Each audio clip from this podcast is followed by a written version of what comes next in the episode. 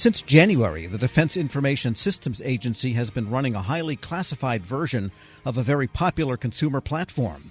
DISA completed functional testing of what it calls DoD 365 SEC, a secure version of Microsoft Office 365, which is a cloud hosted suite of common products. With a progress report on user testing, we turn to DISA Program Manager Carissa Landymore. Ms. Landymore, good to have you on. Good morning. Thank you for having me.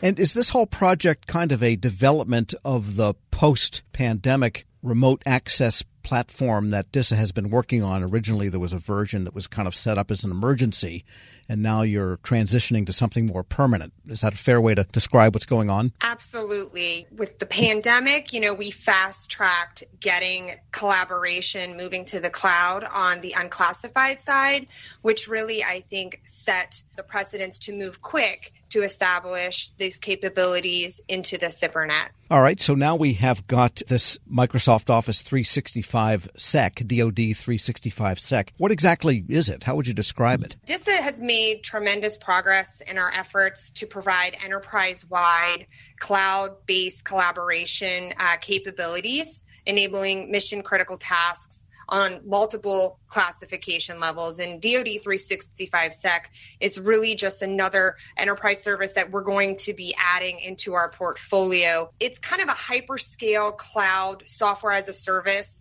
on a classified mission network. You know, we we met a few years ago with multiple mission partners to gather requirements, partner with industry, Microsoft, our integrator, GDIT, to make sure that we could take DoD 365 SEC and evolve collaboration, enhance data sharing on the secure internet protocol router network or SIPR network, which has never been done before. Um, by, by doing this, we're providing warfighters with modern tools that allow them to operate ahead of the adversary and meet their mission anytime, anywhere. Now, are the products on DoD 365 Secret the same ones you would get if you had a normal commercial version of Office 365? They will be. Um, it's a.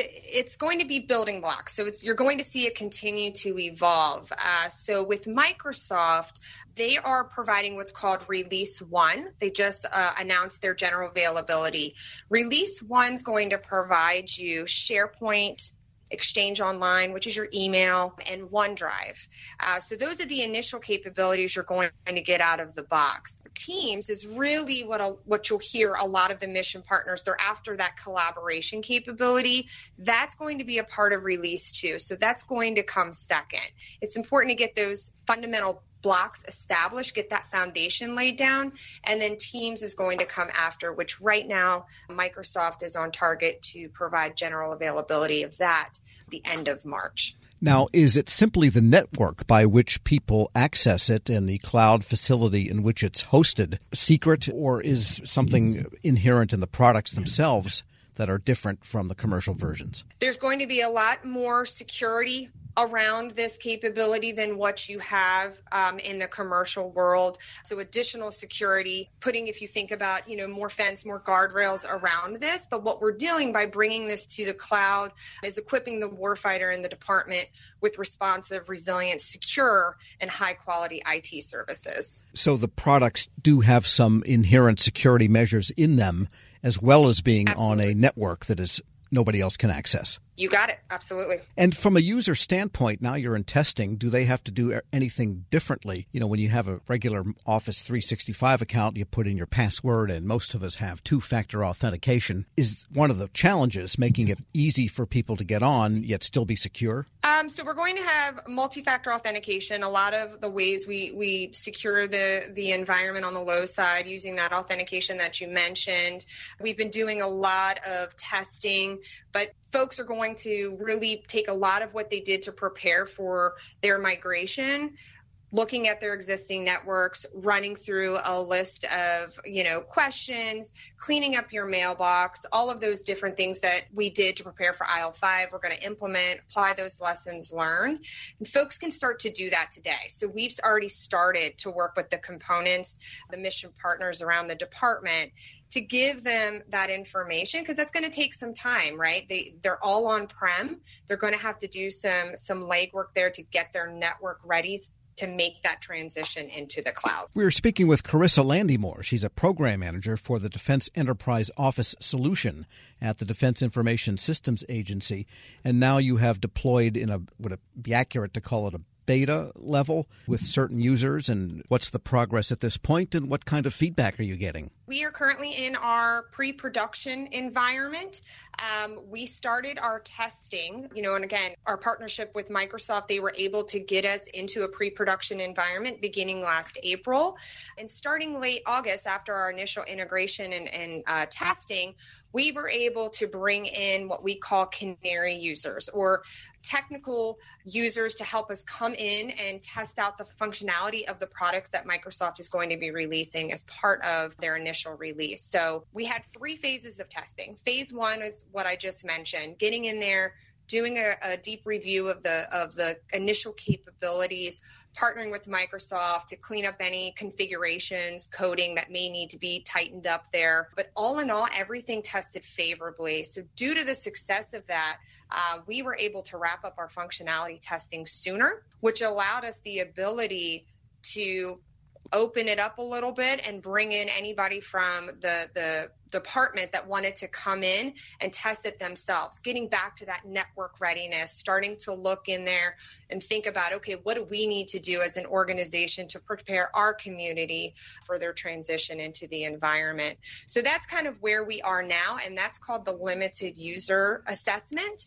So we're very excited about that because again that that allows us the ability to be transparent and begin that that uh, that work with our organizations across the department. And what have you heard so far? Have they called up and said, "Carissa, I hate this," or "Hey, this is pretty good"? no, it's definitely definitely all been been great news. And you know, again, because of the the partnership, you know, we're breaking down barriers, working with the DoD CIO's office, working with our integrator, Microsoft, making sure that we get the requirements from the components getting them in there sooner allows us to take that feedback and get it back to Microsoft so that they can take a look and say, okay, for future releases, here's where we need to be focused. Um, so we're really excited with the partnership and just the overall feedback from the department. Now, the purpose of cloud applications is so that you can access them from pretty much anywhere, that there is internet yep. connectivity.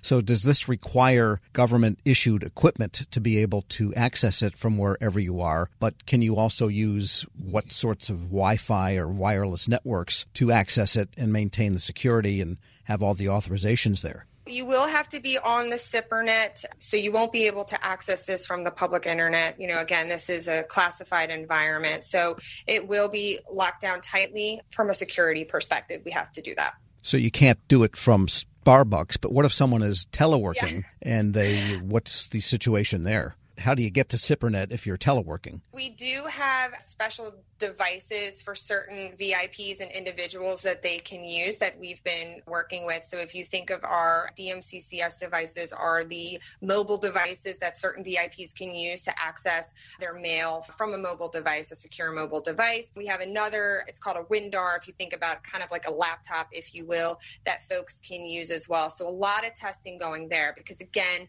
part of going to the cloud is getting to the collab, you know, focusing on that collaboration so that people can access their information anytime, anywhere. And that's exactly what we're doing here. And so far, that testing has been very successful as well. So that that testing will continue, but the, the focus will be you'll be able to access it from your SIPR client, uh, your thick client or your thin client, either your DMCCS device or your your WinDAR, or think of that kind of like a, a laptop, if you will. So warfighters could be able to use this somewhere with the proper devices and presumably they take with them wherever an action might be happening or an operation might be happening.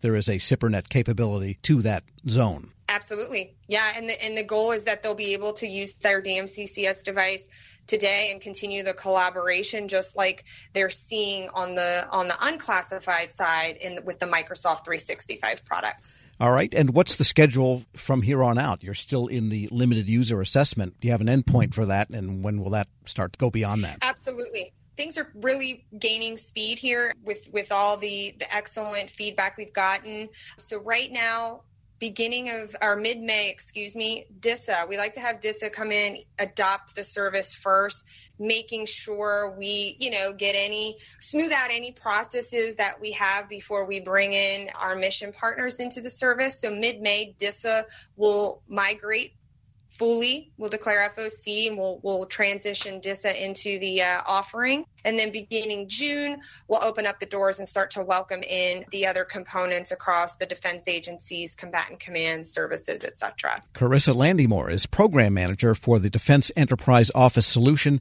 at the Defense Information Systems Agency, DISA. Thanks so much for joining me. Thank you so much for having me. Have a great day. And we'll post this interview at federalnewsnetwork.com slash Federal Drive. Subscribe to the Federal Drive wherever you get your podcasts. Hello, and welcome to the Lessons in Leadership podcast. I'm your host, Shane Canfield, CEO of WEPA. Today I'm thrilled to be joined by Dr. David Wilson, president of Morgan State University. David has had a fascinating career and has garnered a long record of accomplishments from more than 30 years of experience in higher education administration. Came to Morgan State in 2010 from the University of Wisconsin, where he was chancellor of both the University of Wisconsin colleges and the University of Wisconsin Extension. Before that, he held numerous other administrative posts in academia, including vice president for the University of Outreach, associate provost at Auburn University, and um, associate provost of Rutgers. And when we were talking earlier, too, you had just mentioned that you had a, um, a wonderful nomination at the American Academy of Arts and Sciences. And David, thank you so much for joining me. Shane, it is indeed a pleasure uh, to be invited into this conversation with you. It's not in your um, in the short bio here, but I also know you served in some capacity in the Obama administration. Yes, I did. As a matter of fact, as I was leaving the University of Wisconsin, where I oversaw the UW colleges, I accepted the presidency at Morgan. And on my way into the presidency at Morgan in 2010, my name was advanced to President Obama to be considered as a member of his board of advisors on historically black colleges and universities. And so I accepted and served there for eight years during his two terms. Amazing. You've had a fascinating career at numerous universities across the U.S. How did you become passionate about the education field, and what are some of the biggest lessons that you've learned? First of all, I was made aware of a quote by Horace Mann, who was great 19th century educator who really gave rise to public education in the United States. And he was the first to utter the phrase that education is the great equalizer. And why that resonated with me was because I grew up in abject poverty uh, in rural Alabama, and there was no law in Alabama as I was growing up that required black kids to go to school. Uh, I was kind of shut off from formal education on a consistent basis. I didn't get a chance to go to school full time until I was in the seventh grade. We lived on property there that were owned by um, the white landowners. And so the um, owner of the property, a white woman, would bring down to this little shanty that we lived in, and she would bring Look and Life magazines. My mom, uh, she would make us as children plaster these pages of Look and Life magazines against the wall of this little shanty to keep the cold wind out. I would take a kerosene lamp and go around the walls reading those articles in Look and Life magazines, which is when I first came across the phrase of Horace Mann. Hmm. From that point on, I committed myself, you know, to education. It's an amazing story, and two things occur to me. One, it's almost incomprehensible that this happened during our lifetime. You know, that to me is uh, almost shocking. It's also truly inspiring that you recognized that you could do more and sought out to do that and were successful at it. So when you think back on that experience, how has that informed, shaped, influenced your leadership position now as president of Morgan State? It, it had to have had an impact, but how would you articulate that? So if you go back to that Alabama environment, what I saw, it was just so many people, my own brothers and sisters, who were 10 times smarter than I was. But my first five brothers were illiterate. They never got an opportunity to show the nation how brilliant they were. Therefore, I really took on this whole notion that my life had to be about ensuring that individuals who were drowning in potential and they didn't realize it would be in a position where they would realize it. I was never ever about positions that would enable me simply to replicate privilege. I don't care where you went to school. I don't care what type of family you came from.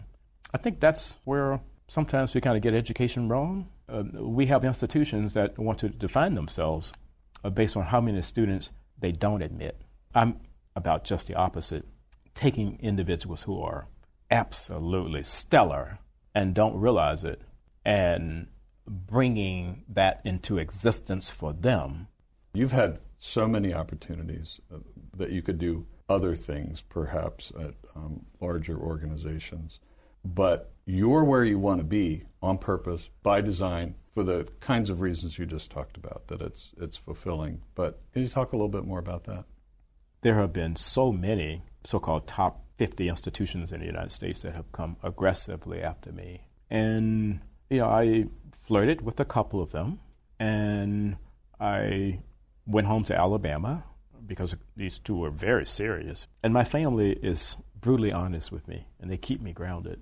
So I flew down and began to talk with him about these institutions that were coming after me, I was thinking they would be impressed. And when I finished, my youngest sister said to me, Now, are you finished? Clearly, we are not understanding why you would even consider leaving Morgan. It just reassured me uh, that I'm living my purpose at Morgan. And it is joyful uh, to be at a place where you want to be versus being at a place where others think you should be.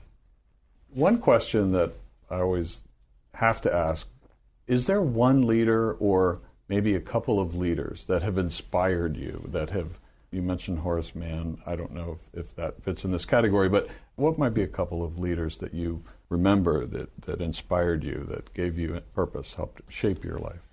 In 1989, when I was selected as a W.K. Kellogg Fellow, we had to be introduced to leadership that was different in a lot of ways than the leadership that we had been exposed to.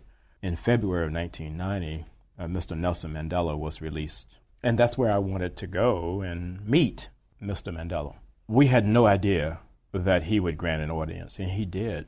He granted an wow. audience, and uh, Mr. Walter Sisulu did as well. So here I am, having grown up in Alabama. I harbored some anger toward the society there that kept me from realizing my potential and then kept so many others like me from ever realizing their potential.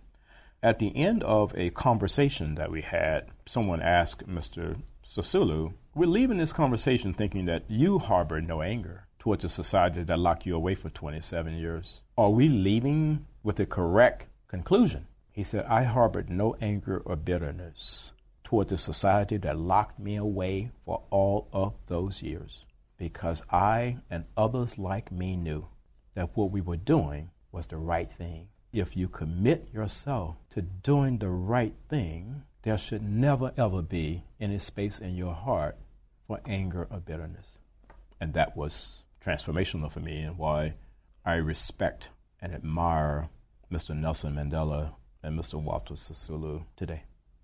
That is a great story, and it, you know, with all the accomplishments through your life, I'm sure it had a great impact on your ability to to go as far as you have, and you're still going. Well, uh, I, I, have a takeaway in, in terms of leadership lessons I've learned. We would be well served as a nation if I think we created these opportunities for young people at various stages to really, first of all, see the United States. And then we need that same opportunity globally. As a result, when you do that, you understand the history over here, you understand the culture over here, you understand, and you got to understand the world beyond an intellectual understanding. You want to think of your maturation in a way where your brain can never, ever, ever be hacked. so that's sort of the way. That's sort of I, the way that I kind of see all of that. That's you know? brilliant. And um, being born in rural Southwest uh, Kansas, flyover country, as they say, I can I can tell you that your your comments about travel and getting out, not just reading about it, but actually traveling, it, it really is important. It's absolutely critical for someone's personal development. I, I, I happen to think so. Well, Dr. David Wilson, thank you so much. I love every single piece of today, but also your life story. It's really impressive, inspiring, and thank you for sharing it. Shane, today. thank you very much for inviting me to have this conversation with you again. And I'm Shane Canfield, CEO of WEPA. We'll see you next time on the Lessons in Leadership podcast.